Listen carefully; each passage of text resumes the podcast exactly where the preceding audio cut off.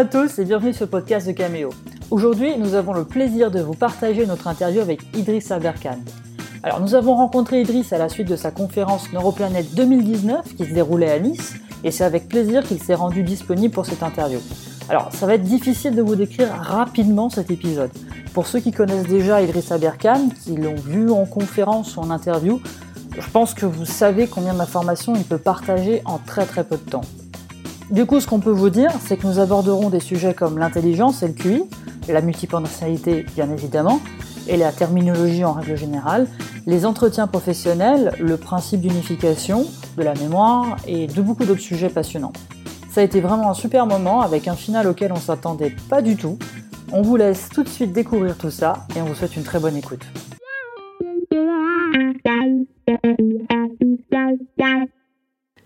Idriss Amerkan, bonjour.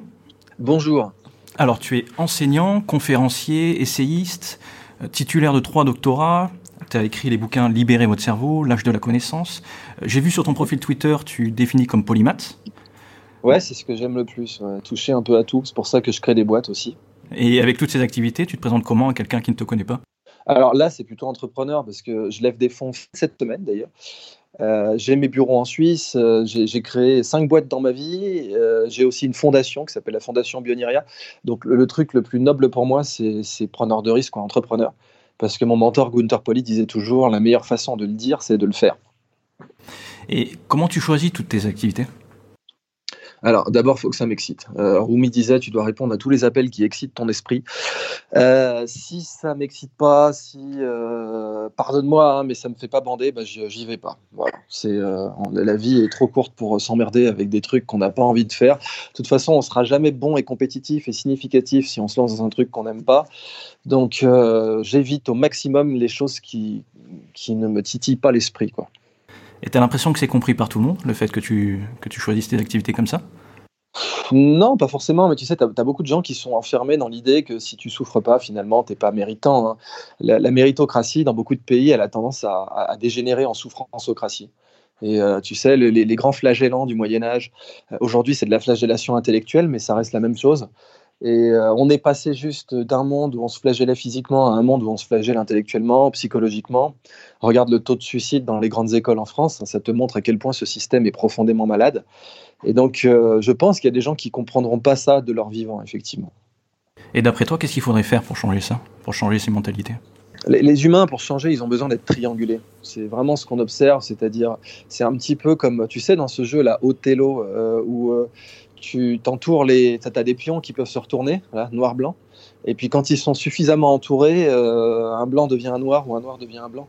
Les, humains sont vraiment comme ça. Tu as une grille, un petit peu comme les, grilles de distribution de la 4G avec des antennes un peu partout. là. Et quand tu es triangulé par suffisamment de pylônes humains qui t'ont montré l'exemple, pouf, tu te convertis. Et c'est comme ça que toutes les habitudes changent en fait dans l'histoire. Hein. Que ce soit, je sais pas, des trucs tout cons, genre les femmes qui puissent porter des pantalons bah, tu vois, aujourd'hui, euh, ça, ça, choque plus personne, sauf que du, temps de Coco Chanel, porter des pantalons pour les femmes, c'était interdit. Et euh, Chanel, elle a fait de la tôle parce qu'elle faisait des pantalons pour femmes. Donc, quand les humains sont entourés de suffisamment de cas qui ont marché, évidemment, les, gens héroïques, les, gens qui changent le monde, c'est ceux qui commencent à, euh, imposer une nouvelle tendance avant même que leur environnement soit, soit jalonné de, pylônes humains. Mais c'est comme ça que, le monde change. Quand on voit plein de, micro-monuments, les humains sont des monuments les uns pour les autres en réalité.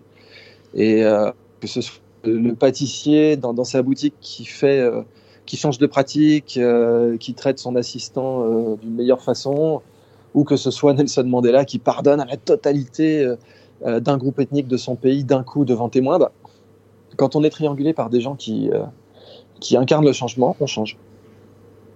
Mais à la base, ça vient d'où en fait cette tendance à vouloir mettre les gens dans les cases? Tu parles dans ton bouquin, tu parles de la maladie qu'on appelle le reste à ta place. Ouais, ça vient de la révolution industrielle. Euh, ça vient de la volonté d'industrialiser l'humain. Et donc c'est aussi simple que ça. C'est tu, euh, la révolution industrielle apporte tout un tas de choses intéressantes, mais ce qu'elle apporte surtout en fait, c'est le pouvoir.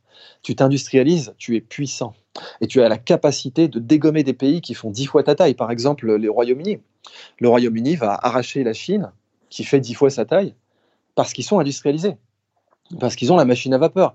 Donc l'industrialisation, ça t'amène à la domination d'autrui, ce qui est ce qu'à peu près tout humain recherche à un moment de son existence, même collective, si c'est une identité nationale ou quoi que ce soit. Et donc, quand tu vois le pouvoir de la standardisation, bah évidemment, pardon, tu immédiatement tu te rends compte de, de l'intérêt à la pousser à outrance. Et ce monde va mal parce qu'il est beaucoup trop standardisé dans tous ses aspects. Euh, même nos bâtiments, tu vois, c'est le Corbusier avec sa légendaire machine à habiter qui a pourri les banlieues parisiennes, et pas que parisiennes, hélas, euh, avec cette idée que tu habites dans des cubes, tu vis là, tu dors là, tu sors là, etc. Notre monde est beaucoup trop standardisé. Et il est, il est arrivé au bout en fait de la standardisation, qui est ni mal ni bien en soi. Hein. C'est euh, comme disait Bouddha et comme l'a dit Paracels après lui, le poison c'est la dose tout ce qui est excessif est, un poison. La standardisation euh, en trop petite quantité est un poison, enfin un, manque de standardisation est un poison, un excès de standardisation est un poison aussi. Et notre société est excessivement standardisée. Du coup, euh, bah, elle est devenue une sorte d'usine géante qui non seulement trie le grain, les lentilles, ce que tu veux, mais les humains aussi. Et dans cette espèce de trieuse optique, sais pas si tu as déjà vu une, trieuse optique, c'est assez impressionnant. Genre, tu as, des tomates qui passent, et puis euh, tu as des petits balais, poum, qui mettent un coup dans les tomates vertes pour les jarter. Donc, tu as, plein de tomates qui passent comme ça, et pouf, pouf, pouf, tu as des, des, comme des, un peu comme des marteaux d'un piano, tu vois, boum, qui dégagent la tomate. Euh, et c'est ça notre société. Tu as des humains qui passent, et puis tu as des marteaux, pan, dès qu'une tomate, elle n'est pas, elle est pas conforme, euh, qui lui mettent un coup. Et ça commence dès la maternelle. C'est intéressant ce que tu dis parce que ça me fait penser justement à, une émission qui est passée sur France Culture récemment qui parlait d'hyper-taylorisation de l'être ah bah humain. Et qu'on était justement... ça on était justement dans une perte de, de, sens aussi, parce que l'être humain, là où avant il avait une capacité assez générale de voir quand même le monde, de, la, de créativité, de, de pouvoir quand même euh, avoir une visibilité globale, maintenant il est cantonné à son tout petit travail et on lui demande surtout de ne pas en sortir. Oui, c'est vraiment ça, l'épanouissement versus la productivité. Euh, on le voit sous, sous plein d'aspects. En fait, l'hyper-taylorisation de l'humain, ça nous pousse droit dans ce qu'on appelle le cyberpunk, euh, c'est-à-dire ce monde où en fait ton cerveau ne servira plus qu'à la productivité, où on mettra des implants directs, parce qu'après tout, c'est vrai que comme pur instrument productif, le cerveau pourrait mieux faire. Si on voyait le cerveau que comme uniquement un outil de productivité, bah ouais, il faudrait balancer du silicium dedans, il faudrait l'ouvrir. Les neurosciences actuelles sont euh, abondamment financées dans ce domaine-là, dans ce sens-là de l'histoire. Même Elon Musk s'y est laissé prendre, hein, donc avec son projet Neuralink, où il veut directement mettre du silicium dans le cerveau. Et ce que j'ai appelé dans mon premier bouquin le neurofascisme, c'est un monde où le cerveau ne sert qu'à la productivité, où l'épanouissement, on s'en contrefou, euh, où la valeur de ton cerveau, en fait, la mission et la valeur de ton cerveau et la valeur de ta vie, en fait, hein, parce que c'est ta vie mentale, au final, la valeur de ta vie mentale ne dépend que de ta productivité et de rien d'autre. L'épanouissement, on n'en a rien à foutre. Euh, tes aspirations personnelles, on n'en a rien à foutre. C'est ta productivité, elle en est où, combien tu vaux. Et ça, c'est effectivement la, direction qu'on est en train de prendre.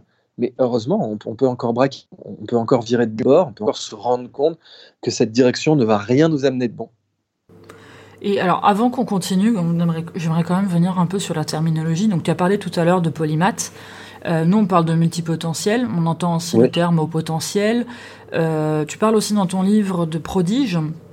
On entend aussi le terme zèbre. Pour toi, est-ce qu'il y a des différences dans ces termes Et qu'est-ce que tu entends en fait dans ces termes? Est-ce que des termes déjà multipotentiels, on en avait parlé, tu le connaissais. Est-ce qu'il y a une différence avec polymath? Non, tu sais, moi, j'aime, encore une fois, j'aime pas trop les cases. Donc, euh, un de mes mentors, Idriss Shah, dont je porte le prénom d'ailleurs, disait Pour que l'homme vive, les mots doivent mourir. Et la première chose que tu vois quand tu vas parler à des Indiens, à des, à des peuples premiers, à des natifs, c'est qu'ils évitent de trop multiplier le lexique, euh, de trop, de trop, comment dire, éclater le réel, quoi. Comme disait Rumi, la vérité est un miroir brisé, chacun en possède un petit morceau. Plus on multiplie le lexique, euh, plus on, éclate le réel et en fait on se met à, à, utiliser 40 mots pour une seule même réalité. Donc je pense que tous ces mots recouvrent des facettes d'une seule réalité, qui est le potentiel humain. Et si on veut aller encore plus loin, la notion d'intelligence est bien entendu à revoir. On a, été d'une arrogance crasse à croire qu'on savait d'entrée de jeu ce que c'était que l'intelligence. Et c'est évidemment pas le cas. Et l'IA passe son temps à, nous le démontrer, puisqu'on ne sait même pas reproduire aujourd'hui, par exemple, ne serait-ce que le système visuel d'un rat, tu vois. La reconnaissance des formes des rats, on ne sait même pas la reproduire aujourd'hui. je ne te parle même pas du cerveau humain, on se rend compte qu'on n'a pas su définir l'intelligence. Donc, euh, au départ, essayer d'éclater cette euh, chose universelle qui est le potentiel humain et qui est notre vie mentale, et qui nous invite bien sûr à, complètement redéfinir l'intelligence. On sait que dans la pratique, l'intelligence, c'est la capacité à prendre de bonnes décisions. Pour la biologie, c'est la capacité à survivre, mais dans la pratique, c'est la capacité à prendre de bonnes décisions. Bah, tu as certains cas où, euh, tu vois, le, film Forrest Gump en est une belle métaphore même si c'est pas un documentaire en soi, il représente une réalité profonde. Euh, tu peux avoir été euh, catalogué avec un QI bas et ne prendre que de bonnes décisions dans ta vie. C'est possible.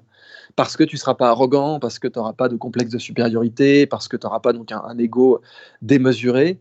Et au contraire, tu peux avoir un QI absolument supérieur à la moyenne, comme c'était le cas de Hermann Göring, qui était quelqu'un de profondément brillant. Euh, physiquement d'ailleurs dans sa jeunesse comme, euh, intellectuellement. Et, tous les gens du procès de Nuremberg qui ont eu Göring sous la main ont confirmé que le type était supérieurement intelligent et qu'il arrivait à te renverser chaque argument de l'attaque, ce qui l'a pas empêché de finir euh, pendu ou au, cyanure, je pense. Bah, Göring n'a pris que des mauvaises décisions dans sa vie. À partir de la trentaine, il va prendre que des mauvaises décisions, alors que c'est quelqu'un de supérieurement intelligent d'après nos standards. Donc, c'est bien évidemment aujourd'hui d'avoir un, vocabulaire nuancé face à la dictature, par exemple, du QI ou à la dictature euh, euh, de l'intelligence monolithique, de l'approche monolithique de l'intelligence. Mais en soi, il faut jamais oublier que derrière cette profusion de mots se cache une réalité unique. Alors, du coup, comment est-ce que tu expliques que autant de personnes. Actuellement, on est dans une espèce d'explosion du QI, il y a des bouquins qui vont partout. Enfin, même pas tant du QI, on parle plutôt de, du potentiel, et d'ailleurs, on remet un petit peu en question le QI, parce que, voilà. On, bah, le QI est mort réellement, hein. il, faut, il faut être tout à fait honnête avec ça. L'article de Taleb, euh, il est d'une précision chirurgicale. Donc, Nassim Nicolas Taleb, qui est un des plus grands probabilistes de notre époque, même si ça sert à rien de dire grand, petit, machin, mais Nassim Nicolas Taleb est un probabiliste hautement compétent, c'est un fait, et euh, il a sorti donc euh, un, article de synthèse en disant le QI est très largement pseudo-scientifique dans l'état actuel de, son usage, de son diagnostic et de son usage. Et son, approche est vraiment euh, puissante et elle me rappelle beaucoup de, fraudes statistiques dans les articles scientifiques. On sait aujourd'hui que la majorité, malheureusement la majorité, c'est même pas genre une grande partie, 30%, 40%, la majorité des études en neurosciences cognitives, en neuroimagerie sont fausses. Leurs statistiques sont bidons. Et des, euh, chercheurs s'étaient même amusés à montrer une activité cérébrale sur un saumon mort dans une, dans une imagerie médicale, juste pour montrer qu'en bidouillant les stats, on pouvait faire un peu ce qu'on voulait. Enfin, c'est même pas un peu. Hein. Si on arrive à dire qu'un saumon mort a de l'activité cérébrale, c'est littéralement qu'on peut faire ce qu'on veut avec les stats de la neuroimagerie.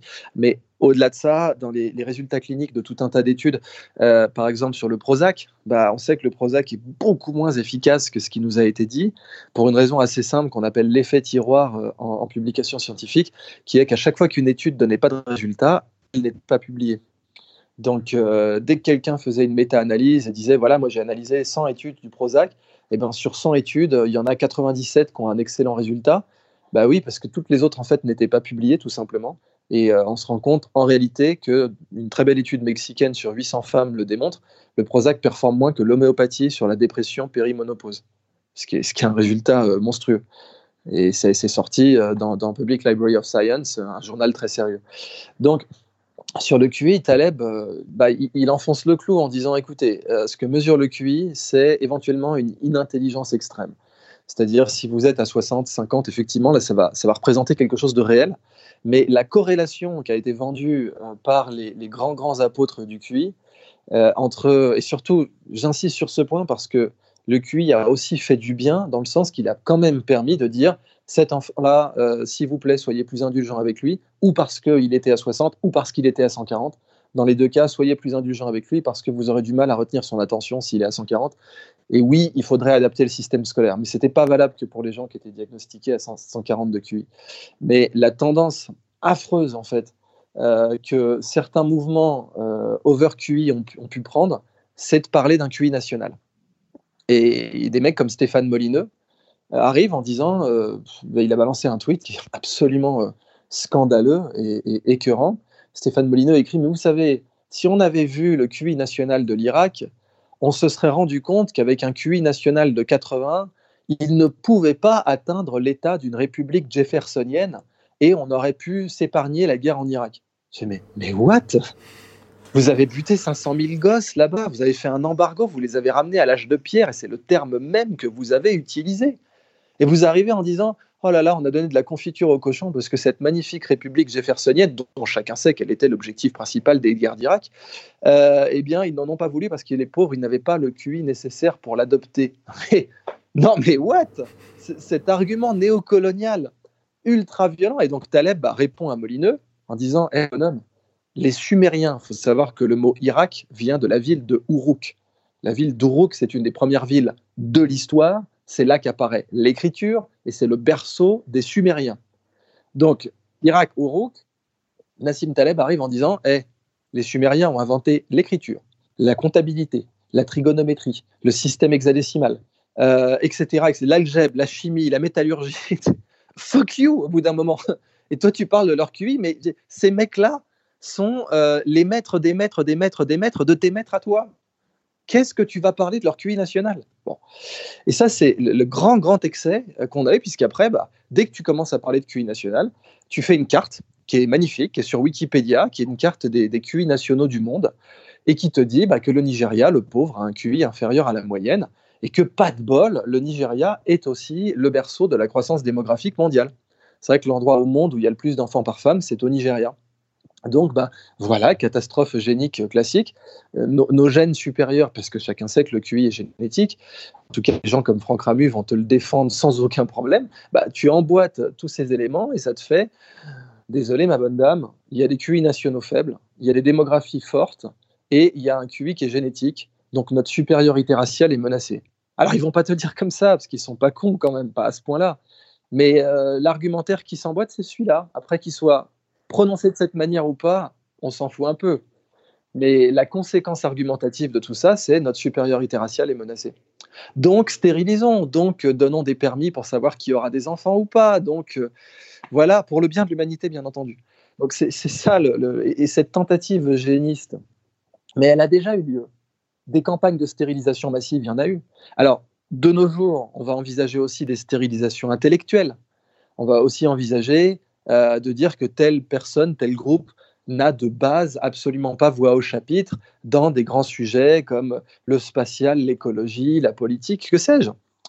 Et, ces, tentatives, elles sont, ces tentations, elles sont, elles sont présentes. Tu les vois dans les mouvements transhumanistes. Euh, tu, les vois dans beaucoup de domaines en réalité, de la politique nationale et transnationale. Et heureusement que Taleb est arrivé en disant votre histoire de QI national, c'est de la bullshit, point. Il n'y a même pas à argumenter. Et il te sort euh, une, euh, une, preuve statistique très très violente. Il te dit pour démontrer que toutes les corrélations, parce que le QI donc était défendu par des mecs comme Molineux ou comme Ramu, disait il y a une corrélation avec le succès. Qu'est-ce qu'on appelle le succès? Bon, on va dire par exemple euh, le salaire ou des conneries comme ça. Bah, cette corrélation est de l'ordre de 0,3. Bon, c'est pas une corrélation de fou, quoi. Hein. Quand tu, quand tu l'as fait de façon très très sérieuse statistiquement, quand, tu fais des, probabilités rigoureuses, ce que Taleb sait faire, mais ce que la, la plupart des, des, QE boys ne savaient pas réellement faire, eh bien, euh, tu observes une, que la corrélation, elle est de cet ordre-là, 0,3. Bah, Taleb dit imaginez, vous, testez 10 000 personnes, vous faites un test au pif, c'est un test aléatoire. En réalité, il est complètement aléatoire, il ne représente rien. Mais ce test, vous allez le faire passer à 10 000 personnes sur un listing, vous sortez les pages blanches et vous sortez 10 000 noms. Et vous décidez de faire passer à ces 10 000 noms un test complètement aléatoire qui ne représente rien. Mais par contre, après, vous allez confronter les résultats de ce test euh, au succès dans la vie, genre au salaire. Et il se trouve que dans le listing que vous avez pris de 10 000 personnes, bah, quand vous arrivez dans la vraie vie, il y en a 2 000 qui sont mortes. Votre listing, il date. Et euh, il y en a 2 000, en fait, ils sont, six pieds sous terre, ils sont déjà enterrés. Bah, vous décidez de dire qu'ils euh, vont avoir zéro test. C'est logique, hein, ils sont morts, donc leur intelligence ne doit pas être extraordinaire. Eh bien, vous allez donc vous retrouver avec, euh, même si le test est complètement aléatoire, 2000 zéros. Et ces 2000 zéros, bah, étant morts, ils vont pas avoir un très haut salaire non plus. Donc, le score du test va se corréler magnifiquement avec le score de leur vraie vie. Hein. Il n'y a pas de problème. Hein. Vous dites, ils sont morts. En même temps, ils ont un salaire de zéro. OK, corrélation parfaite entre ces 2000 personnes sur, sur 10 000.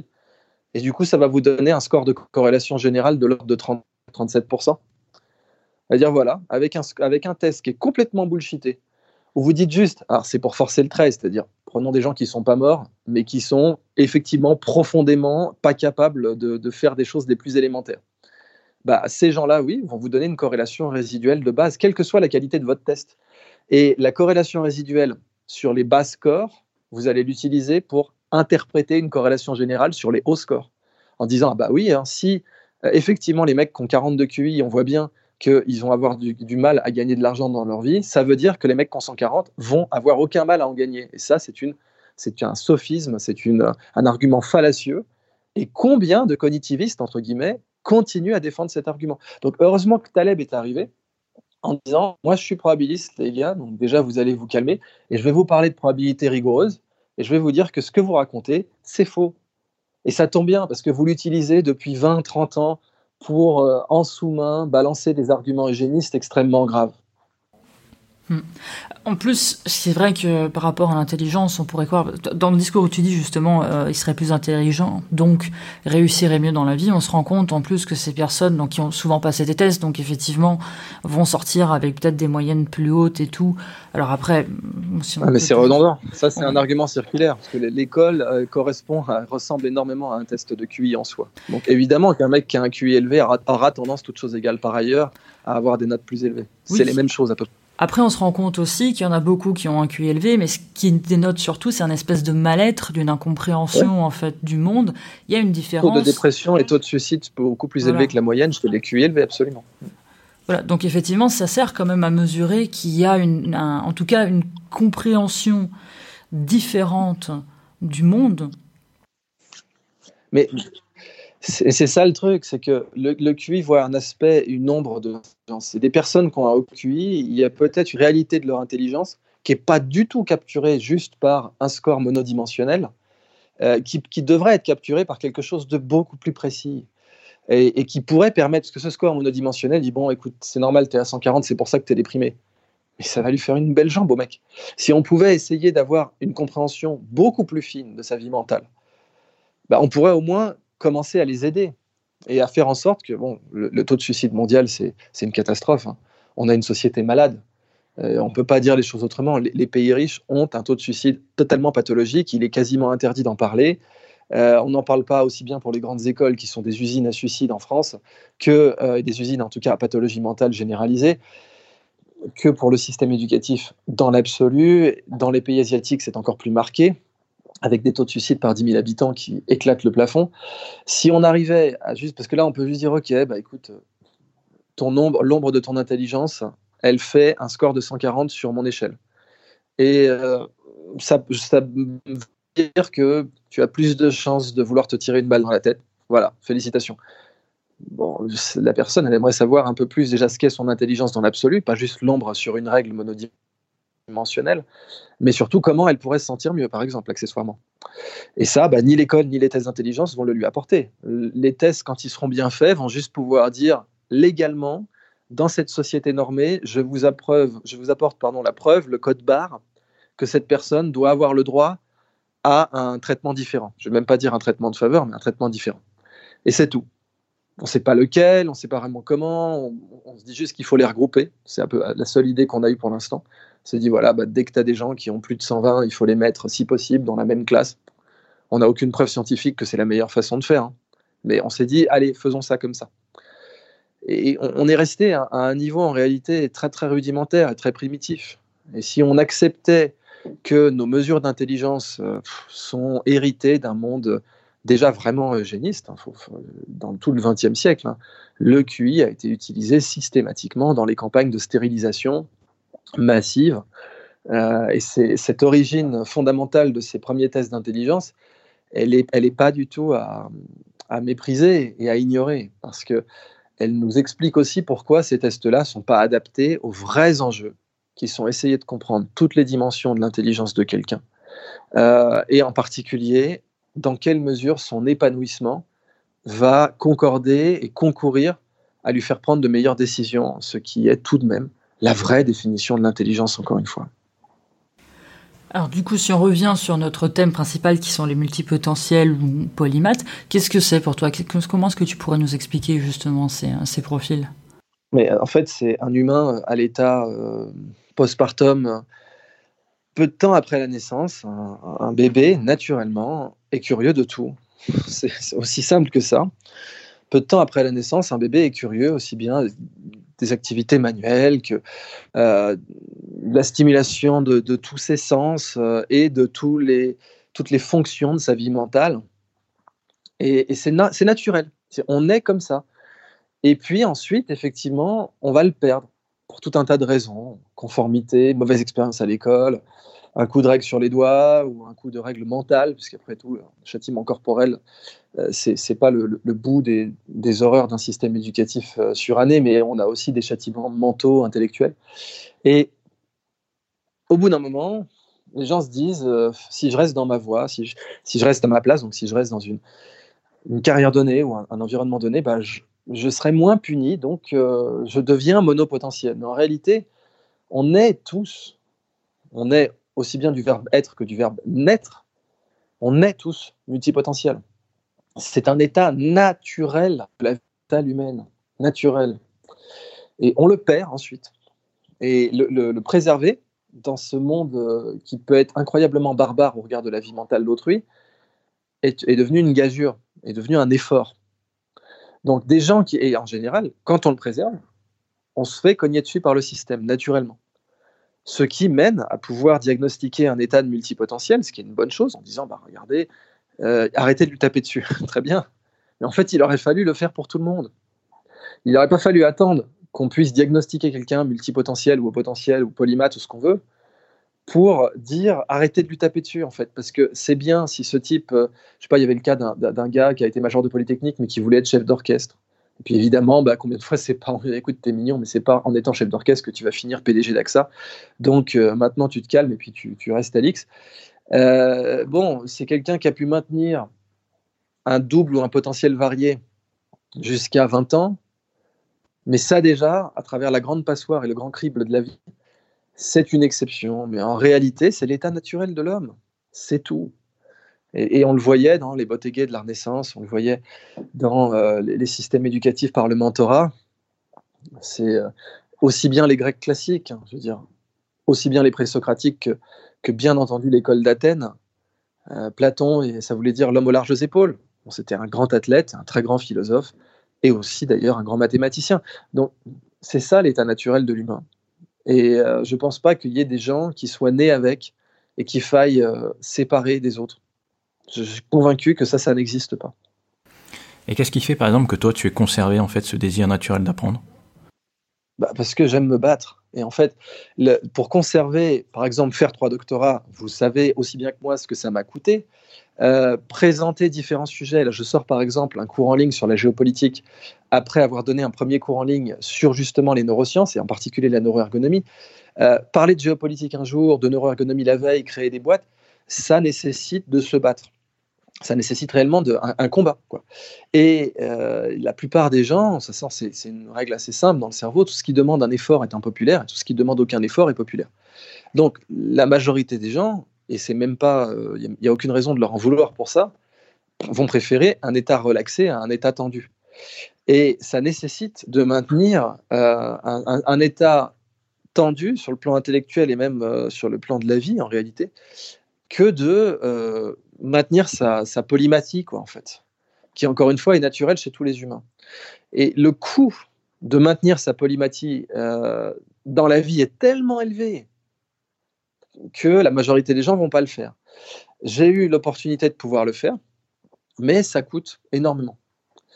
Et c'est vraiment pour ça qu'on a, qu'on a si peu de polymaths. C'est, c'est pas tant qu'il y a peu de gens qui, naissent avec une génétique euh, multivariée ou ce qu'on veut, euh, sur le plan de, de, leur future vie mentale, mais c'est que il euh, y, a un coût tellement énorme et une prise de risque tellement grande que la majorité des gens se diront que ça en vaut pas la peine.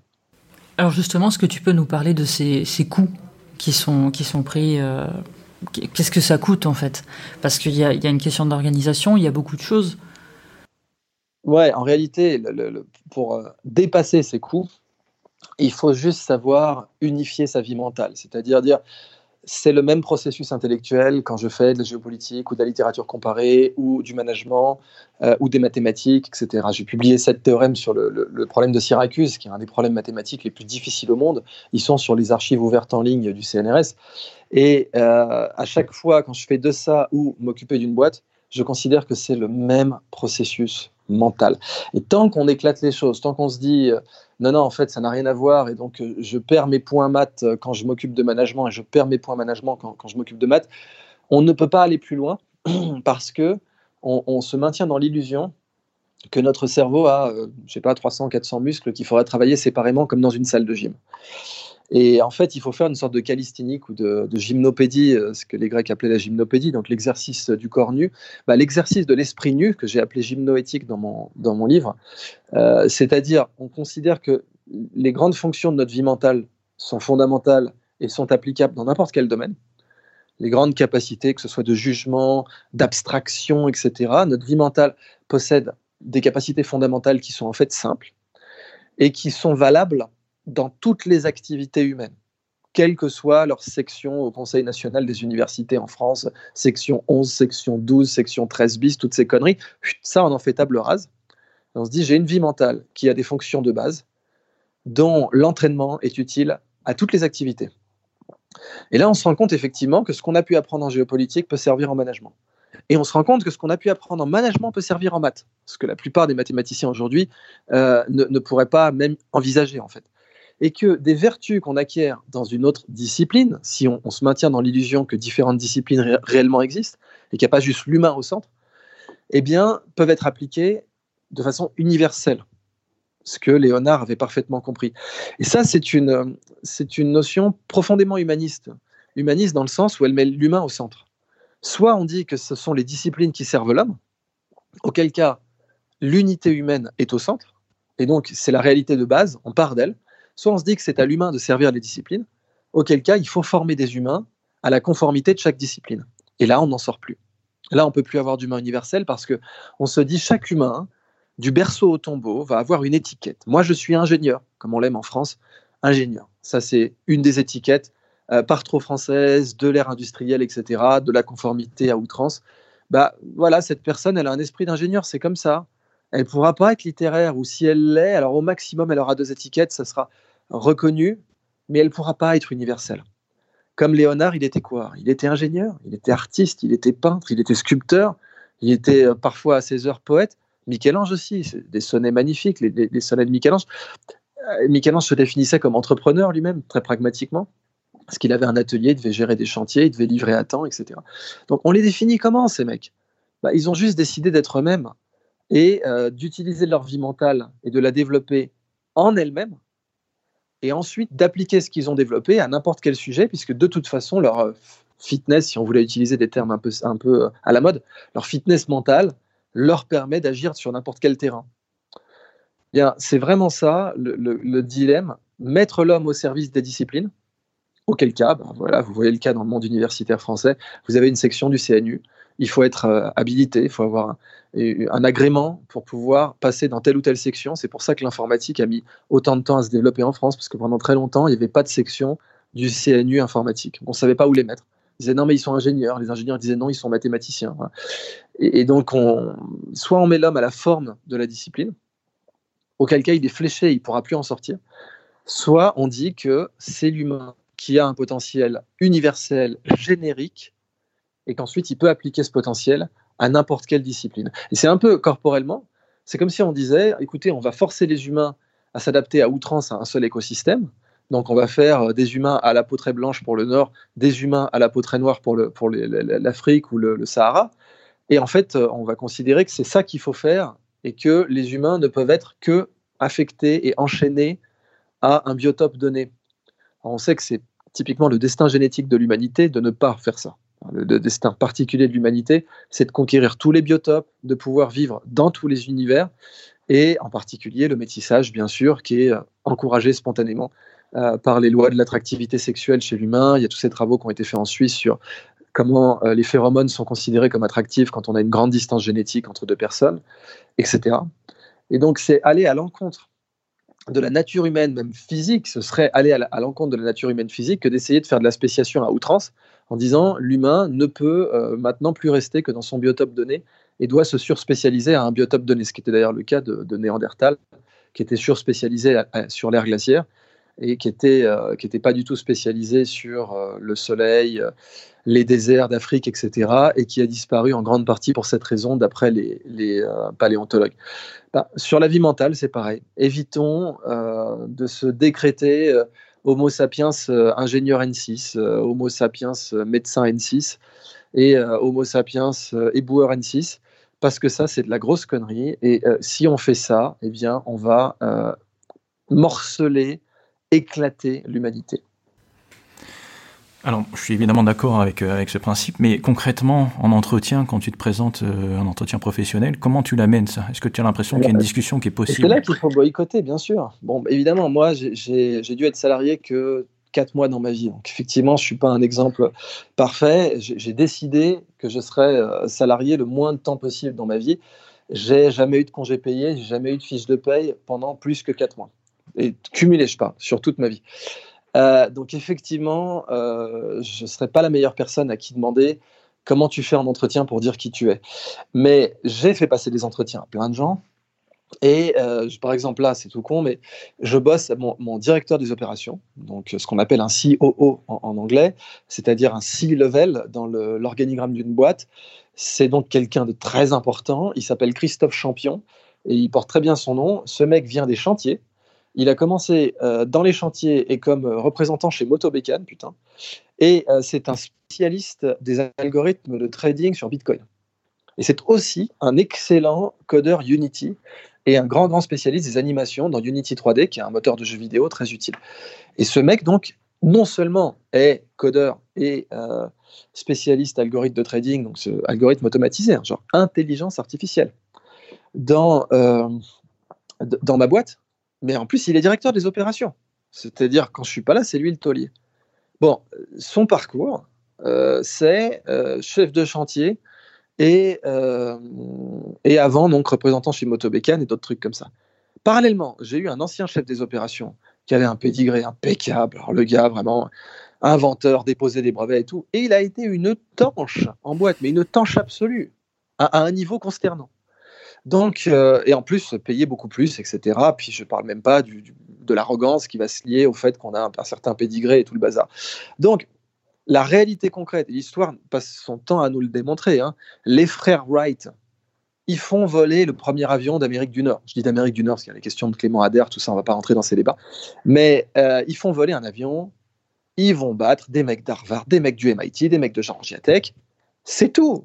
C'est comme ça parce que eux se sont retroussés les manches et l'ont fait. Et ça, c'est la réalité de la vraie vie.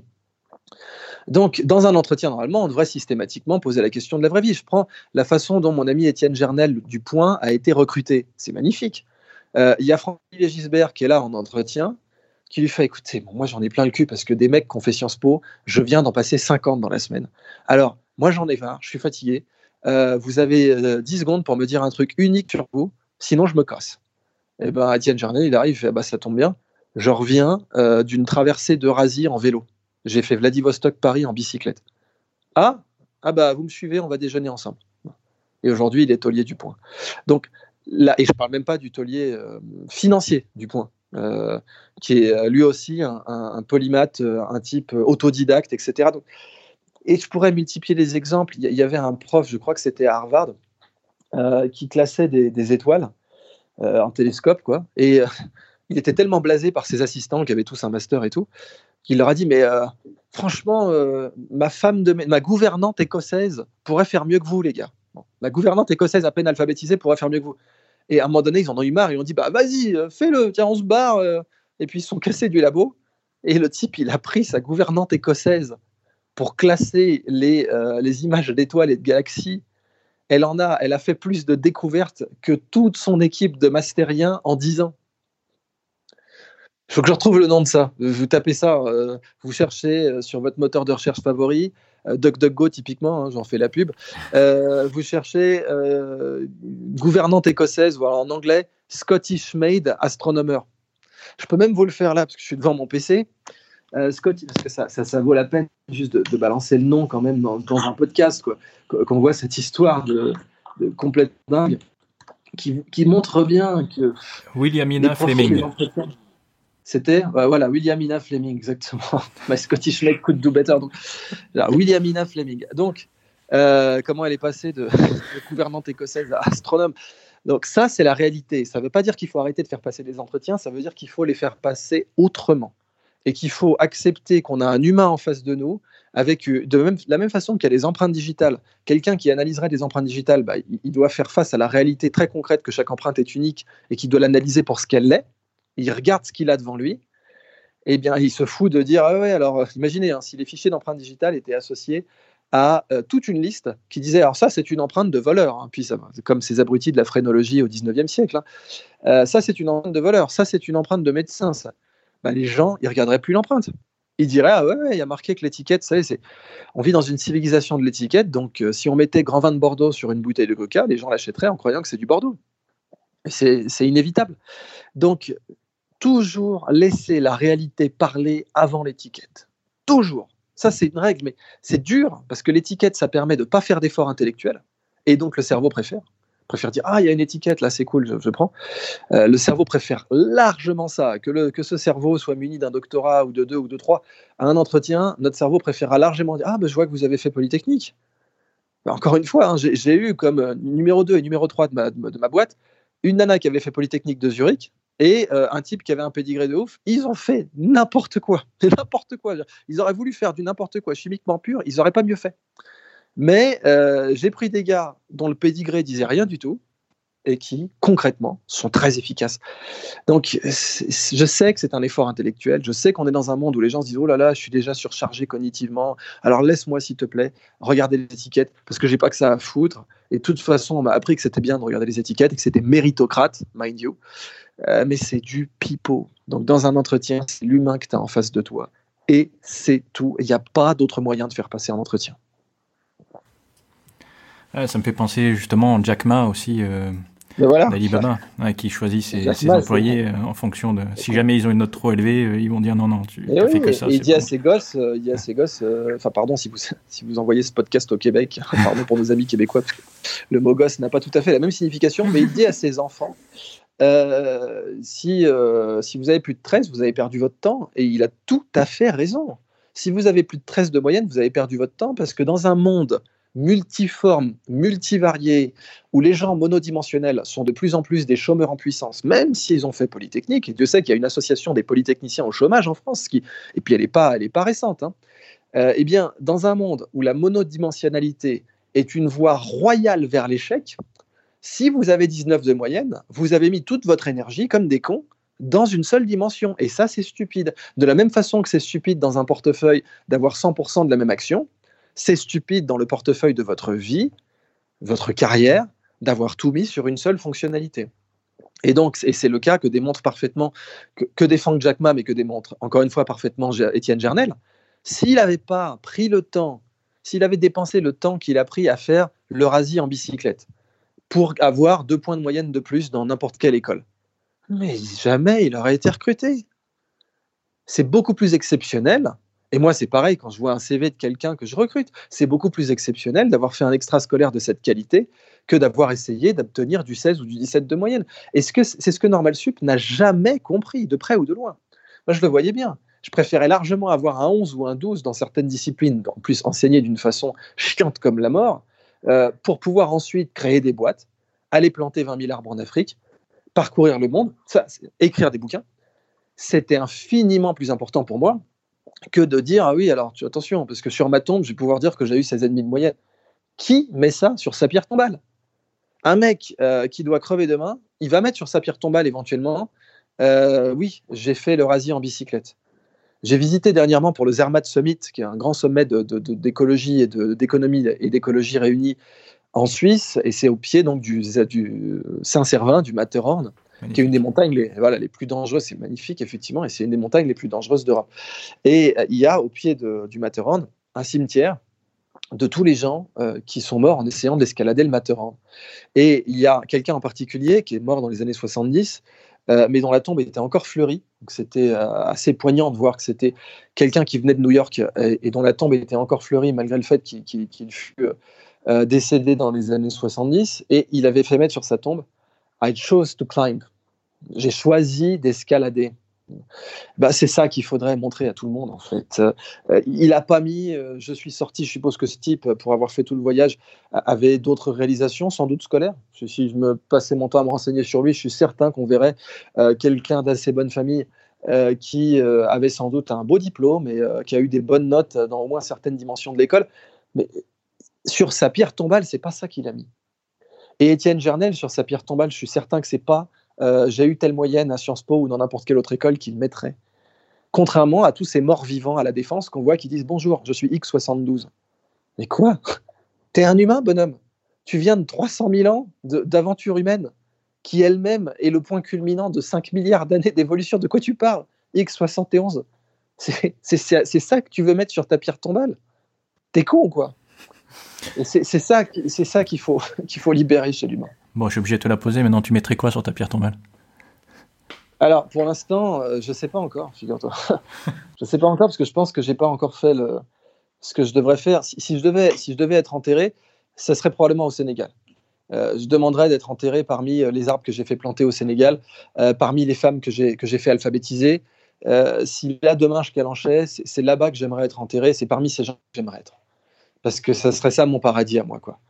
Donc, euh, ouais, ça serait ça. Si je devais mettre une seule, tu vois, c'est certainement pas trois doctorats, c'est certainement pas visiting scholar de l'université de Stanford à 20 ans, c'est certainement pas euh, deux fois interne rémunéré de l'université de Cambridge et toutes ces conneries.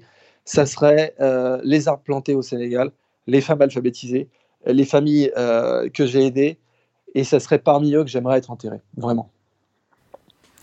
Tout à l'heure, tu parlais des, des frères Wright. Euh, justement, et ça m'a fait penser à la conférence de Simon Sinek sur euh, Start with Why. Bah oui. Trouver son il pourquoi. en parle tellement bien. Et il en parle tellement bien. Et, toi, c'est quoi ton pourquoi? Moi, si tu veux, il y a un côté euh, gastronomie de la connaissance. Donc mon pourquoi déjà, c'est faire que la connaissance soit comme de la bouffe. Et après tout, cette vie, elle est modulée uniquement par notre attention et notre temps. C'est-à-dire que cette vie, on en profite à mesure de l'attention et du temps qu'on dépense en elle. Alors le temps, il se dépense tout seul, qu'on le veuille ou non. Et donc la seule chose, si on veut avoir un argumentaire un peu stoïcien, quoi, si on veut dire contrôle ce que tu peux contrôler dans ta vie, la seule chose qu'on peut vraiment contrôler dans notre vie, c'est notre vie mentale, c'est notre attention.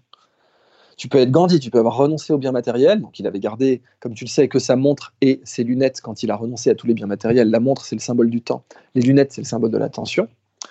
Tu peux avoir été emprisonné comme Mandela, tu peux avoir été torturé, diffamé, ce que tu veux. La seule chose que tu peux contrôler dans cette vie, c'est ta vie mentale. Même ta vie physique, tu peux pas la contrôler. Il y, a, des gens qui sont plus riches que toi, qui peuvent te, qui peuvent te mettre à la rue, qui peuvent t'emprisonner, te torturer physiquement. La seule chose que tu peux contrôler, c'est ta vie mentale. Et, tu le, on le voit d'autant plus qu'il y a cette histoire. Je ne me rappelle plus du nom du mec. C'est un type qui a été pris en otage. Et pour pas devenir fou, il s'était inventé une ferme dans sa tête. Donc euh, tous les matins, il imaginait qu'il allait traire sa vache, il lui donnait un nom, il la visualisait, il voyait les murs de sa ferme, euh, il allait ramasser les œufs dans le poulailler, il imaginait que chaque jour spontanément avait ou de la pluie ou du soleil, ou euh, il allait ensuite arroser ses courges, etc. Et le fait d'avoir créé une ferme dans sa vie mentale, il y avait consacré tellement de concentration, tellement de self-control qu'on peut dire en un sens qu'elle était réelle devant lui devant lui, son expérience cérébrale est exactement comme s'il avait eu cette vraie ferme, et c'est ça qui lui a permis de survivre à quelque chose comme 5 ou 10 ans, je ne sais plus, d'incarcération. Il faut que je retrouve le nom de, cette personne. Mais ça, c'est un exemple. C'est-à-dire, on peut contrôler votre vie physique. Vous, vous restez maître de votre vie mentale, même dans les pires conditions. Et donc, cette vie, aujourd'hui, euh, a tellement d'aspects chiants. Il y a des aspects où on est encouragé à fermer les écoutilles de notre vie mentale. C'est ce qu'a très bien dit Edgar Morin. Il a dit la première chose que j'ai apprise à l'école, c'est la résignation à l'emmerdement. Edgar Morin. Le mec, il n'est pas jeune, hein, donc ça fait longtemps que c'est le cas. Et euh, c'est un scandale parce que le meilleur cadeau qu'on puisse faire, et, Ken Robinson en parle très bien, il dit l'ouverture attentionnelle, spontanée, euh, sans le viol, sans euh, l'espèce de poppers ou de Viagra de l'attention qu'on donne avec la ritaline. Parce que la ritaline, c'est ça. La ritaline, c'est un poppers ou un Viagra de l'attention. C'est ouais, ok, j'ai bien compris que tu n'as pas envie de baiser avec moi. Hein, en termes intellectuels, j'ai bien compris que ce que j'ai écrit sur le tableau noir, tu n'as pas envie de ça. Et donc, tu certainement pas envie que cette connaissance te pénètre. Mais je vais te filer un truc, tu vas voir, ça va se passer tout seul. Et euh, l'ami Ken Robinson, il arrive, il dit non, mais la réalité, c'est quand on est devant quelque chose de beau, qu'on a une expérience esthétique complète et qu'on ouvre notre attention de façon totale, qu'on relaxe notre esprit, qu'on se concentre, un peu comme donc euh, dans différents états de la sophrologie.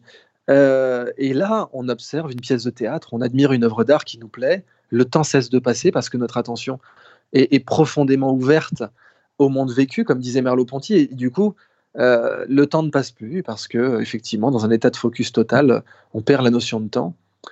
Et il n'y a que l'instant présent, dont tous les grands mystiques et maîtres ont confirmé que c'était ça le plus important dans l'existence humaine. Et l'instant présent, on l'obtient quand on a une attention totalement ouverte, alors qu'en réalité, aujourd'hui, on est dans une civilisation mondiale pathologique vis-à-vis de l'attention. On a des maladies de l'attention qui sont chroniques et on ne les voit pas. Au Moyen Âge, on ne voyait pas les bactéries non plus. Alors, on ne savait pas qu'avoir des pustules ou avoir des bubons, euh, ça pouvait être lié à simplement un manque d'hygiène. Bah, Aujourd'hui, on a dépassé ce stade de notre évolution, de notre progression intellectuelle ou spirituelle, appelons-la comme on veut. Et cette progression, bah, elle a été marquée par des avancées sur le corps. Aujourd'hui, il y a moins de bossus, euh, il y a moins de gens édentés, il y a moins de gens euh, qui ont des plaques de crasse sur la peau et qui sentent la pisse du matin au soir, c'est bien. Mais maintenant, c'est au niveau attentionnel qu'on a ça. Il y a des gens qui ont des plaques de crasse et de pisse attentionnelles parce que c'est des gens à qui la société a balancé des ordures attentionnelles en permanence. Et comme ces gens ont vécu dans le niveau attentionnel, que ce soit donc euh, la frustration permanente d'attendre demain, quel colis m'attend demain, quel nouveau vêtement, quel nouveau produit, euh, quel nouveau euh, update Facebook, qu'est-ce que les gens pensent de moi sur Twitter, etc. Et toutes ces ordures qu'on nous balance sur l'attention, sans parler bien entendu du marketing à outrance, eh ben, ça a formé une nouvelle génération de quasimodo ont vécu dans les ordures du milieu du caniveau médiéval attentionnel où on est. Et on s'en rend pas compte parce que l'attention, c'est, c'est pas matériel, donc ça nous saute pas aux yeux.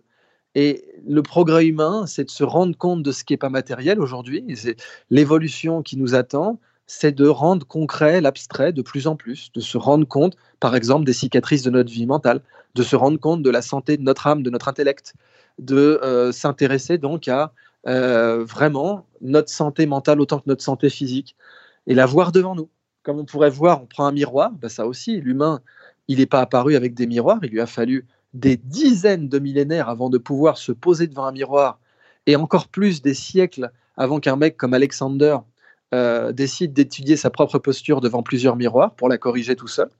Et on appelle ça la méthode d'Alexander aujourd'hui, qui est utilisée par les acteurs aussi bien que par les posturologues. Bah, il a fallu des millénaires puis des siècles pour qu'un type, après que la technologie du miroir apparaisse, après qu'elle fut perfectionnée, qu'un type se décide à s'entourer de miroirs pour voir sa posture, son dos, essayer de corriger sa syphose et sa scoliose, et mieux parler, etc. Et eh ben aujourd'hui, la vie mentale, c'est pareil. Si on pouvait voir des miroirs de notre vie mentale, on verrait que notre attention est pathologique, qu'on a des scolioses et des syphoses de l'attention. Pourquoi? Parce que de la même façon qu'un type qu'on a surchargé de poids, on va lui exploser le dos, un type qu'on a surchargé d'activités chiantes, punitives, qui en plus lui renvoie une mauvaise image de lui, on a empesté son attention et du coup il n'a plus aucune envie de l'ouvrir parce que les seules fois où il a ouvert son attention de façon naïve, comme disait Galilée, ingenus né de lui-même, les seules fois où il a ouvert son attention d'une façon naïve au monde pour observer des réalités qui étaient et encore une fois comme Galilée l'a fait quand il a fait les découvertes qu'il a faites, eh bien les seules fois où un humain aurait fait ça, il aura été tellement puni, il aura été tellement euh, saccagé par l'environnement qu'il aura appris ne fais plus ça, ne t'occupe plus de l'instant présent, ne t'occupe plus d'une ouverture active au monde vécu, n'essaie plus de maîtriser ton attention, ferme les écoutilles au maximum. Et effectivement, quand la société te dira qu'il faut que tu assimiles un truc, prends des cachetons pour l'assimiler parce que de toute façon, tu sais plus ouvrir ton attention toi-même. Et eh ben, tout ce qui me motive moi et qui me fait me lever le matin et mon why, c'est de redévelopper une gastronomie de l'attention, de faire en sorte que les gens soient maîtres de leur attention aussi bien qu'ils puissent être maîtres de leur corps. On a des cas d'obésité morbide aujourd'hui, on a des sodas euh, oversize aux States où les types s'envoient du 50 grammes de sucre euh, pleine tête par jour. Dans l'attention, c'est pareil. On a de l'obésité, vous pouvez avoir des gens qui sont fit, qui sont professeurs au Collège de France, qui sont, qui, sont reconnus socialement, qui ont en fait des obésités ou des, maladies, des pathologies attentionnelles absolument immondes. Et ce serait les jacouilles, la fripouille de l'attention si on pouvait les voir physiquement comme ils sont mentalement. Si on pouvait se libérer de tout ça, on aurait fait un énorme progrès dans le cheminement de l'humanité. En fait, ce qui est intéressant dans tout ce que tu dis, c'est que on retrouve beaucoup le discours qu'on avait autrefois dans les sagesses anciennes, qui était justement une hygiène du corps, une hygiène de l'esprit surtout. et ce concept d'unification dont tu parlais tout à l'heure avec les multipotentiels, on le retrouve aussi beaucoup parce que par exemple, dans beaucoup beaucoup de spiritualité, je parle vraiment au sens large, on retrouve ce principe d'unification pour connaître l'univers, se connaître et avoir accès à la connaissance. Le yoga, c'est ça, etc. Donc le corps et l'esprit. Euh, les Grecs avaient, beaucoup interagi avec les Indiens, hein, contrairement à ce qu'on croit. Euh, entre la fin de l'âge du bronze et puis le début de l'ère classique, il y a eu des interactions entre les Grecs et les Indiens, puis même avant la route de la soie existait. Euh, du temps de l'âge du bronze, déjà, l'étain était transporté d'Afghanistan jusqu'à jusqu'à ici. Encore aujourd'hui, on sait que le, le, des Afghans, qui est le, chapeau afghan traditionnel, vient en fait des compagnons macédoniens d'Alexandre le Grand, c'est totalement acté et vérifié. Donc euh, c'est assez impressionnant qu'un symbole aujourd'hui et que des mecs comme Molineux adoreraient en disant regardez ces pauvres Pakistanais, ces pauvres pardon Afghans, mais les Pakistanais aussi portent des pacoles. Ils ont un, QI national inférieur. Bon d'accord, c'est les descendants des, compagnons d'Alexandre. Mais oui, il faut abandonner l'idée d'une histoire linéaire. Ça, c'est quelque chose d'essentiel. Il faut abandonner toute notion d'une histoire linéaire. L'histoire, c'est plutôt des matrioshkas. On peut aller piocher dans des traditions historiques du passé sans tomber dans la facilité d'un âge d'or en se disant c'était mieux avant. Non, il y a quand même des progrès. Et comme disait Gandhi, ne perdez pas foi en l'humanité. L'humanité est comme un océan. Euh, si une goutte est sale, ça rend pas tout l'océan sale.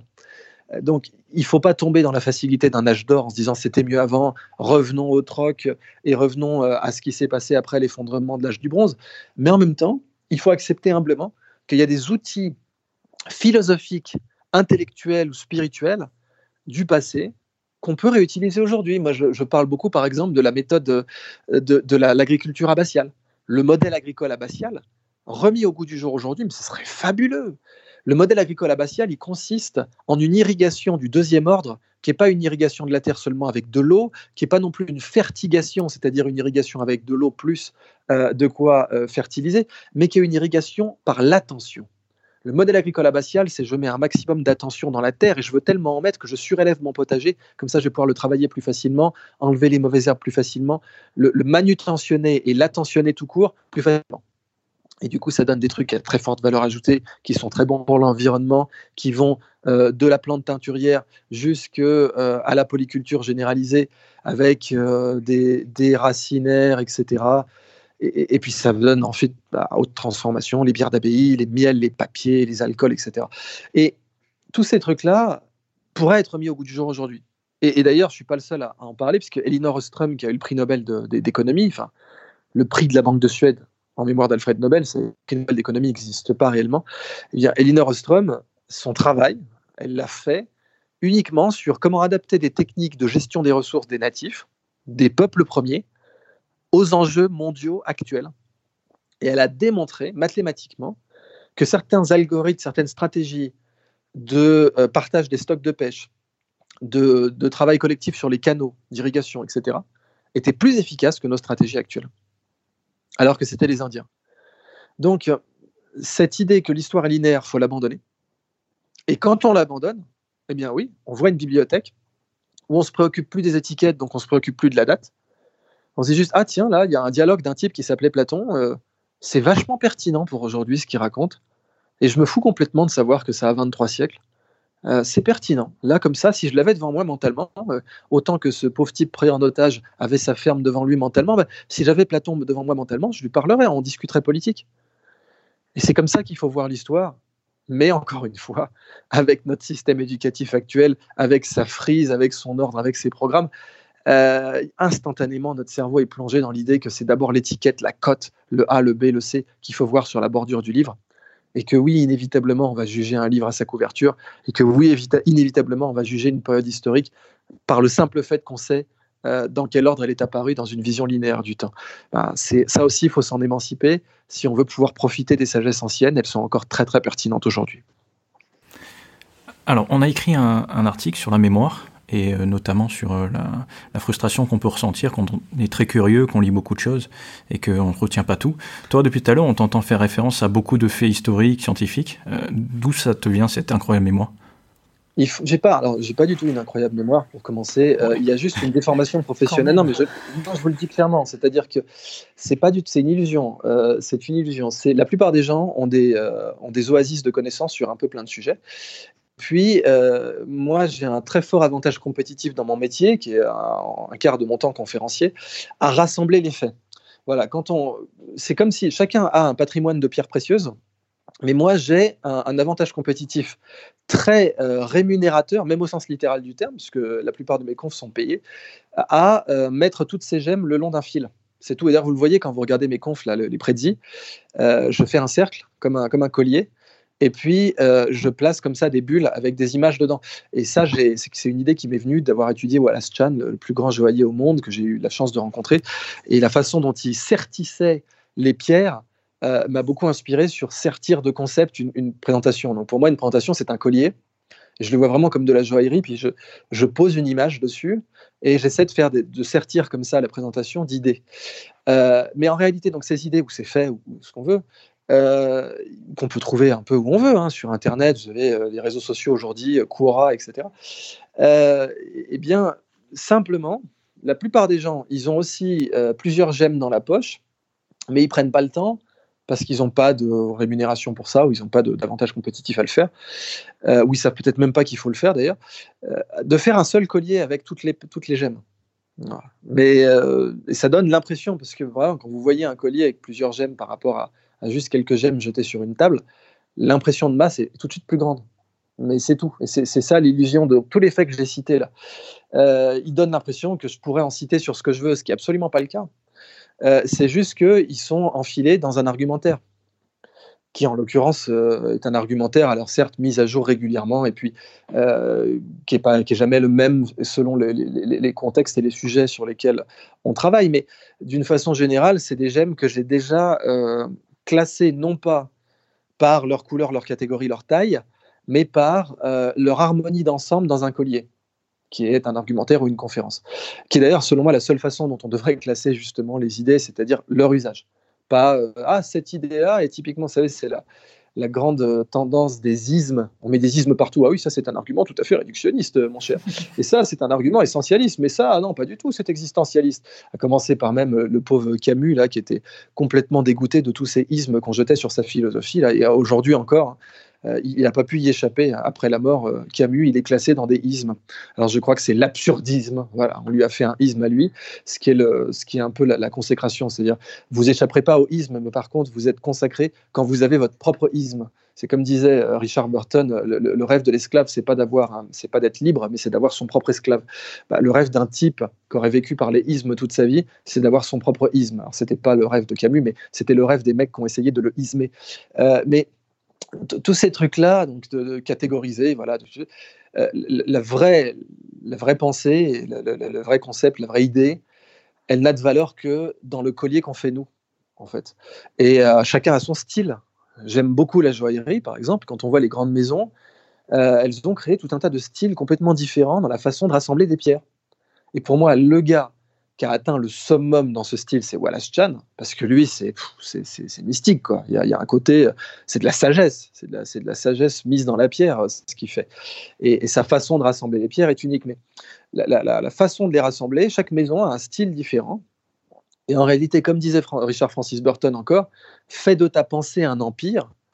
Donc, euh, fais ton propre style. Vous regardez un collier de chez Piaget, euh, un collier de chez Cartier, euh, un collier de chez Pomelato ou un collier de chez Wallace Chan, vous verrez des pierres qui auraient pu être classées dans, oui, amétrine, oui. D'ailleurs, c'est très marrant, en joaillerie, toujours pour essayer de rendre l'abstrait concret, parce que vous avez bien compris que la métaphore, c'est quand même de parler de l'esprit, des idées et de la culture, puisque c'était ça votre question. Mais un collier à la con, euh, une petite maison dont plus personne connaîtra le nom et qui est standard, vous allez voir en général monopierre. C'est-à-dire, allez, c'est que des diamants enchaînés les uns aux autres, ou euh, diamants plus quelques émeraudes, allez, on se tente une petite folie.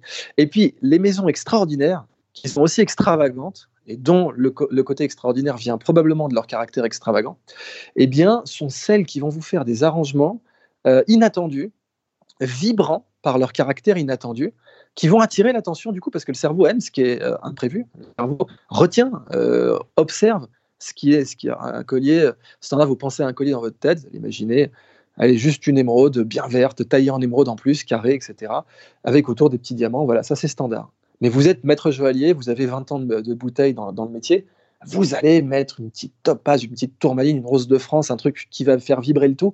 Et ça, ça montre que vous avez dans votre métier euh, une extravagance et un caractère créatif supérieur à la moyenne. Bah, dans le monde des idées, c'est pareil. Et donc, plutôt que de simplement cataloguer les pierres par euh, comment elle est taillée, quelle couleur elle a, quelle dureté elle a, il faut les réunir par leur harmonie, leur vibration et leur intérêt d'ensemble. Et ça, c'est exactement si maintenant on remplace pierre par idée, par culture ou par fait, ou par euh, genre pourquoi je savais là pour cette interview euh, qu'il y avait cette euh, gouvernante écossaise. Vous voyez, je ne me rappelais pas de son nom. Pour la petite, quand même, ça prouve bien que j'ai pas du tout une mémoire supérieure à la moyenne. Il a fallu que j'aille le chercher son nom. Donc, euh, ce que je veux dire, c'est comme un bijoutier qui serait là. Ah oui, attendez, j'ai une petite pierre verte là. je vais vous la retrouver. Ça doit être une jadéite. Je ne sais plus dans quel tiroir elle est. Puis je vais aller la chercher. Mais la raison pour laquelle je m'en rappelais, c'est que je savais où la mettre dans le collier. Et que là, cette, ce podcast, cette interview, c'est un collier. On a égrené le long d'un fil qui est effectivement le temps, euh, on va dire illusoirement linéaire, ou pratiquement, on va dire plutôt pratiquement linéaire du podcast.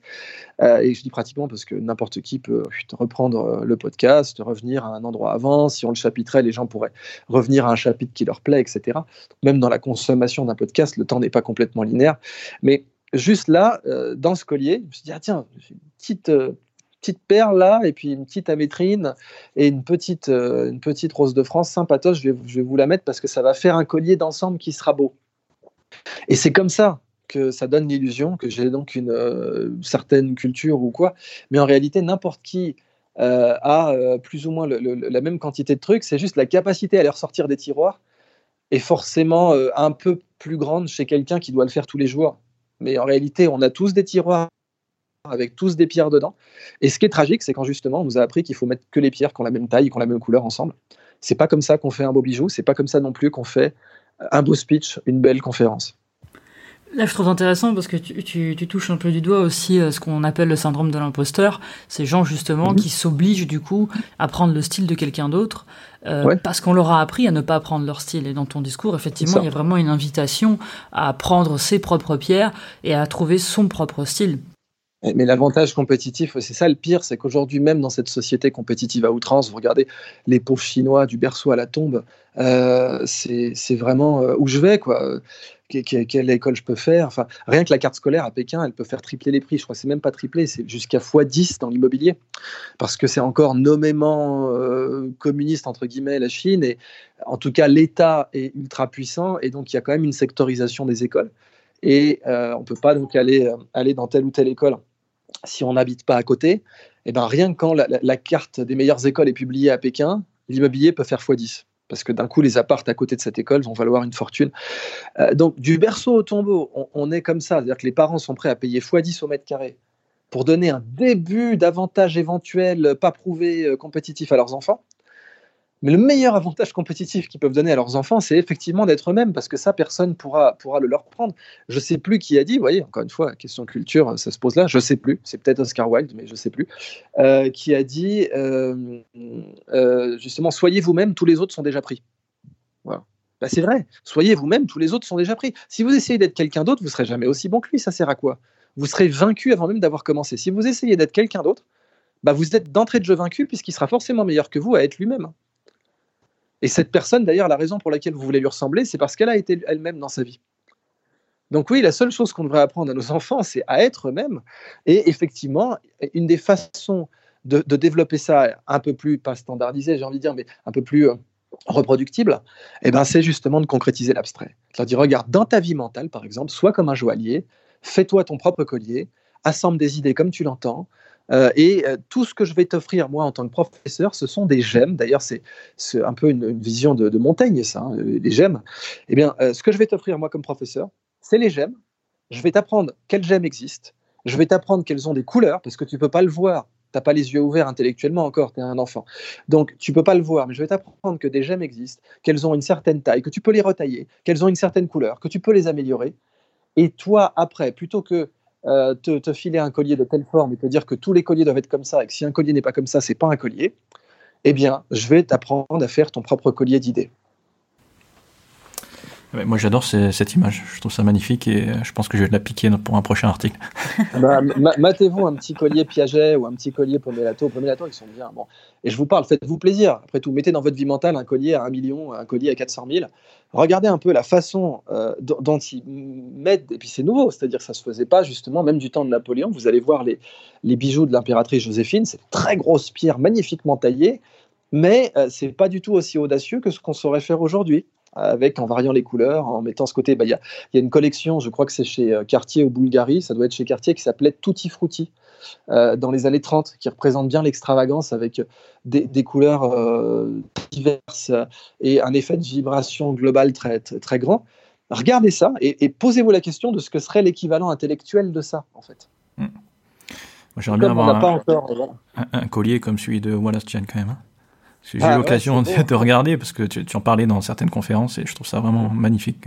On le mettra, je pense, dans la newsletter, euh, quelques, quelques pièces. Ah bah ouais, faites-vous plaisir parce que le, voilà, ces images, après tout, les images, ça coûte rien. Puis c'est, c'est, enfin, ça coûte pas rien pour les pauvres photographes qui font, euh, genre celui qui a photographié l'oiseau de paradis dans le documentaire de la BBC. Je crois qu'il a fait euh, porter des couches et tout pendant 72 heures. Il n'a pas bougé. Je vais pas dire que ça coûte rien, mais on peut partager une photo. En plus, Wallace Chan, il est bien sûr d'accord pour qu'elle soit partagée.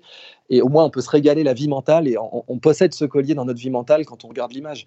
Et finalement, un, gamin qui est pauvre, euh, mais euh, qui est dédié à admirer Wallace Chan et qui le trouve génial et qui, qui veut connaître chaque détail de sa bijouterie, possède beaucoup plus les colliers de Wallace Chan qu'un riche qui les a juste achetés et euh, qui a à peine une minute à leur consacrer pour les regarder dans sa vitrine à plusieurs millions avec son système de sécurité sophistiqué dans lequel il l'a mise. Donc c'est là aussi vie mentale, vie physique.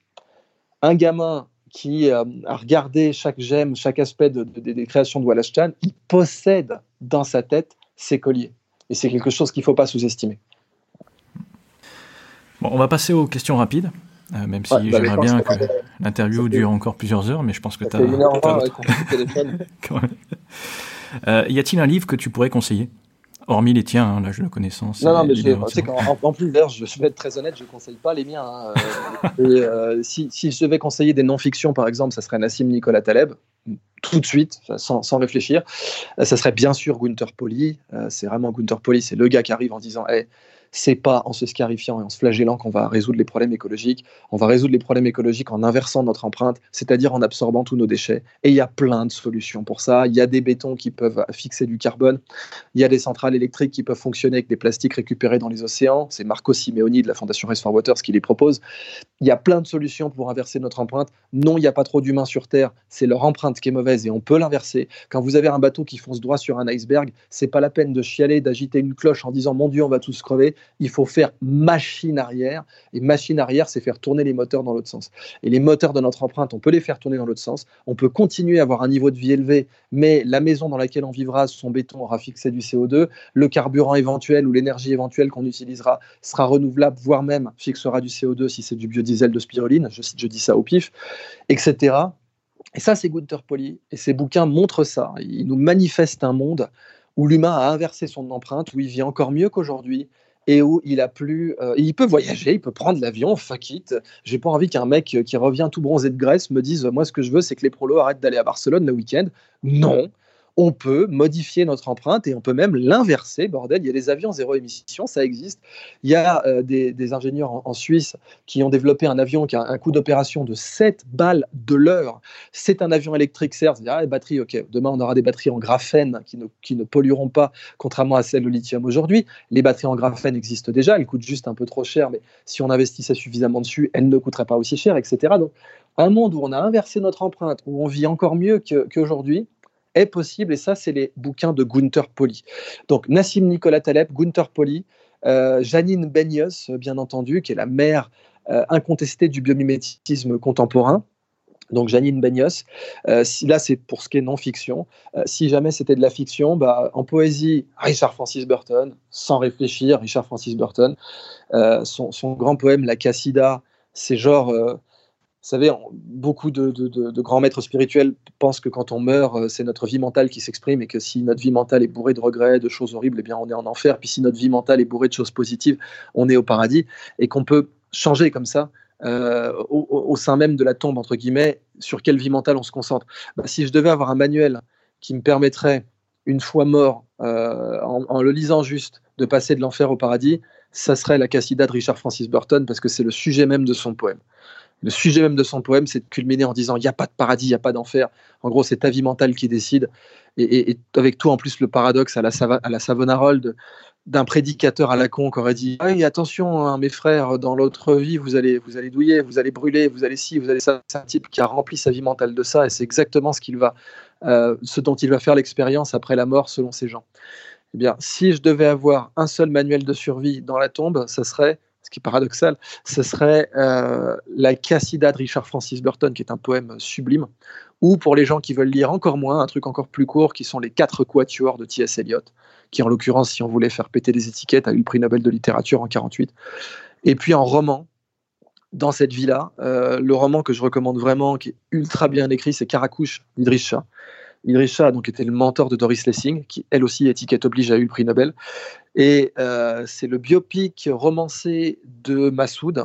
C'est super bien écrit, euh, ça se dévore, alors que c'est quand même plutôt gros, mais c'est un bouquin tellement bien que je veux dire, euh, c'est comme un bon gâteau. Quoi. Ok, il est balèze, mais il est très bon, donc on est très content qu'il soit balèze. Et ce, roman Caracouche se lit incroyablement bien, et pour moi, c'est au-dessus de Malraux. Donc c'est encore une fois, bon, ça sert à rien de faire de hiérarchie de toute façon, mais c'est pour les gens qui aiment bien la hiérarchie, c'est au-dessus de Malraux selon moi. Donc voilà les bouquins que je recommande Gunther Poli, Nassim Nicolas Taleb, euh, Janine Benyos et euh, Idriss Shah Karakouche, et puis bien entendu en poésie Richard Francis Burton, la Cassida, et euh, T.S. Eliot, le, euh, les quatre quatuors. Ce que j'adore à chaque fois qu'on fait nos, podcasts, c'est qu'on ressort toujours avec cette question-là, avec une petite bibliothèque. Donc ça me fait toujours rire parce qu'on n'a pas eu une seule, un seul podcast où on n'a pas eu de, de petite bibliothèque. Euh, personne n'arrive à citer un livre et j'adore ça. Alors, si tu pouvais voyager dans le passé, quel conseil tu donnerais à ton toi de 20 ans? Euh, de pas de, de, pas euh, trop respecter les grandes écoles tout ça. De, de, pas trop trembler devant elles quoi. Je maintenant je le sais mais euh, voilà mon mois de 20 ans j'aurais dit tout de suite oh, tu sais normal sup c'est assez marrant parce que mon père quand je suis rentré à normal sup comme prédoctorant m'a dit oh là c'est une voie de garage et je crois qu'il ne savait pas que c'était genre normal sup, supérieur, ce qu'on aime bien mettre en France. Euh, et effectivement, il savait que bon, avec les écoles normales, malheureusement, euh, comme leur nom l'indique, on ne fait pas ce qu'on veut. Il n'y a qu'à voir la pauvre Ségine Alvarez, qui est la meilleure pédagogue de France, comment elle s'est fait tabasser. Euh, donc il me dit ça, alors il ne savait pas, mais j'aurais dû l'écouter de ce point de vue-là. Voie de garage, c'est-à-dire les grandes écoles, il faut arrêter. C'est l'humain qui est grand, c'est pas les écoles. C'est, la grandeur lui appartient à lui, pas à ce qu'il crée. Les créations humaines sont inférieures à l'humain l'humanité est supérieure à toutes ces créations. Et, toute organisation qui vous dit le contraire, toute organisation qui vous dit ah cet homme est grand parce qu'il a un bicorne de l'école polytechnique, ah bah faut le virer ce gars-là. Il a rien compris au film. L'humain, ça fait 300 000 ans qu'il est là. Et en tant que processus vivant, ça fait beaucoup plus. Donc c'est le grand grand conseil que je donnerais à mon moi d'il y a 20 ans, c'est euh, de pas trop écouter la, bullshit euh, euh, pyramidale et hiérarchico-admiratrice qu'on en voit encore aujourd'hui. Hein. Je pense aux pauvres gamins qui font des, prépas, qui sont là en train de se prosterner mentalement devant les écoles, en train de trembler comme, comme exactement un, pauvre analphabète devant Baal du temps des Carthaginois ou du temps des Égyptiens. Euh, qui sont en train de trembler devant Central Supélec ou devant tous ces trucs-là dont à l'étranger, d'ailleurs, personne ne connaît. Puis quand je dis à l'étranger, même pas besoin d'aller à Singapour. Hein. Vous, passez la frontière suisse, dire, hey, vous connaissez Central Supélec? Central quoi? De quoi tu parles? C'est quoi ces trucs-là? Donc, juste, voilà, j'aurais dit à mon moi qui avait 20 ans, frissonne pas euh, à ces conneries.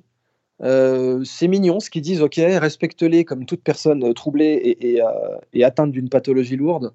Ne les juge pas mais euh, va pas non plus croire que ce qu'il raconte euh, doit déterminer ta vie, quoi.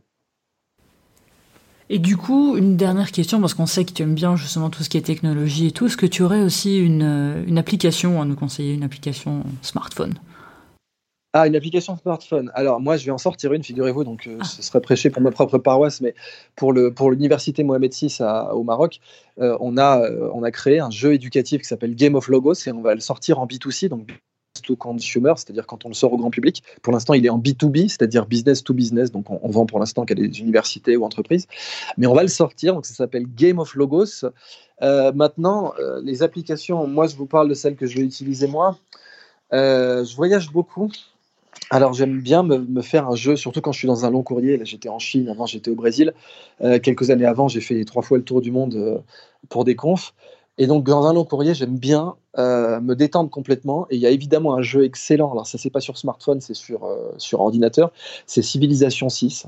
Il est vraiment très bon ce jeu. Euh, sur console, je vous recommanderais, ça reste une application hein, dans le sens générique du terme, même si c'est un jeu, je vous recommanderais The Witcher 3, dont je parle. The Witcher 3, c'est vraiment le putain de chef-d'œuvre.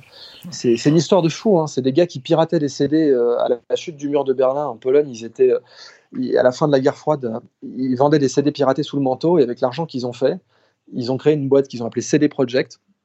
Et euh, cette boîte, euh, elle a fait ce jeu qui est le Game of Thrones polonais. Je veux dire, ça partait pas gagnant. Et le, niveau, le, feu Richard Roger Ebert, qui était un grand critique de cinéma, très respectable, a dit malgré tout une grosse connerie. Il a dit les jeux vidéo ne pourront jamais être une forme d'art. Et c'est normal parce que tout expert ne peut pas prédire la révolution suivante. Et donc le mec qui est en chair, le mec, il n'est pas capable. Le mec qui est euh, voilà, euh, à Sorbonne au Collège de France, il est totalement aveugle et incompétent pour prédire la prochaine révolution. Et le pauvre Jerry Bird, qui était un mec très sérieux et intelligent, avait dit les jeux vidéo seront jamais une forme d'art. Bah, The Witcher l'a contredit. Et sur téléphone, bah, dans la même veine, euh, là je prends mon téléphone, parce qu'après tout, je suis en train de faire le podcast depuis mon téléphone. Et donc, je peux vous dire euh, quelques, quelques applis euh, qui, qui, traînent, que j'utilise euh, sur mon téléphone. J'ai bien sûr Chrono Trigger, bon, qui est encore un jeu vidéo, désolé de, de rester autant là-dessus. Chrono Trigger Final Fantasy VII, même si je préfère Chrono Trigger de très très et puis il y a un très bon jeu qui s'appelle Kingdom New World, pardon, Kingdom et puis ensuite, pour des trucs plus sérieux, bah, j'ai une collection de BD de grands malades dans mon, mon, mon iBooks. Et les BD que je lis, euh, c'est euh, il y a la série Hedge Fund qui est vraiment bien. Elle est très simple. Si vous voulez comprendre un peu la finance mondiale, lisez cette série Hedge Fund. Euh, bien sûr, la série Jour J. J'en suis un grand fan. Alors Pecco, d'une façon générale, hein, Monsieur Pecco, très très grand scénariste de bande dessinée, qui a fait la série Jour J, la série Ligne de front, etc. Donc c'est ça que j'ai dans mes applications et dans mon téléphone. Ok, on arrive à la fin de l'interview. Euh, juste avant de commencer, euh, tu nous disais que tu aimerais bien terminer l'interview en chantant Bohemian Rhapsody de Queen. Donc... pas du tout, c'est vous qui avez dit ça. C'est un piège. Je me suis piégé. Voilà, donc euh, le micro est à toi, vas-y, on, t'écoute. non, vous êtes vraiment. Non, vous êtes des. C'est pas bien ce que vous faites. C'est pas bien. Parce que, voilà, ça, ça y est, je vais me faire afficher pendant des années. Je chante, je chante très très mal. et puis, j'ai pas la, Ou alors, si vous m'accompagnez. Oui, alors Steve va t'accompagner. Non, non, Moi, je fais, joue la guitare et Il y a, il y a, non, mais il y a un chœur dans, il y a un chœur dans Bohemian Rhapsody. Donc, euh, par exemple, si je commence comme ça, vous êtes censé, euh, vous êtes censé enchaîner comment? Si je fais I'm just a poor boy from a poor family. He's just a poor boy from a poor family. Tearing his life from this monstrosity. Easy come, easy go, will you let me go? Bismillah, no, no, will not let you go, let you go. Je pense qu'on n'a jamais terminé un, un, podcast comme embarqué. ça. a été fait. On pourra dire dans les archives que ce moment a existé. Exactement. Bon, mais on peut rien rajouter de plus. Merci, merci Idriss pour ce bon moment. Bah écoutez, en tout cas, c'était un plaisir de faire ce podcast avec vous euh, et de terminer sur une note musicale aussi sympatoche. Et donc, bah, je dis à tous vos auditrices et vos auditeurs au revoir. Merci Idriss, au revoir. Et merci beaucoup Idriss, au revoir. Merci de nous avoir écoutés. Bon bah, comme promis, la fin de l'épisode nous a autant surprise que vous. Si on nous avait dit qu'un jour on aurait chanté du Queen avec Idriss, on l'aurait jamais cru. Comme quoi, la vie est pleine de surprises. Comme vous l'avez entendu, cet épisode regorge de mini-infos, ce qui a été passionnant à vivre.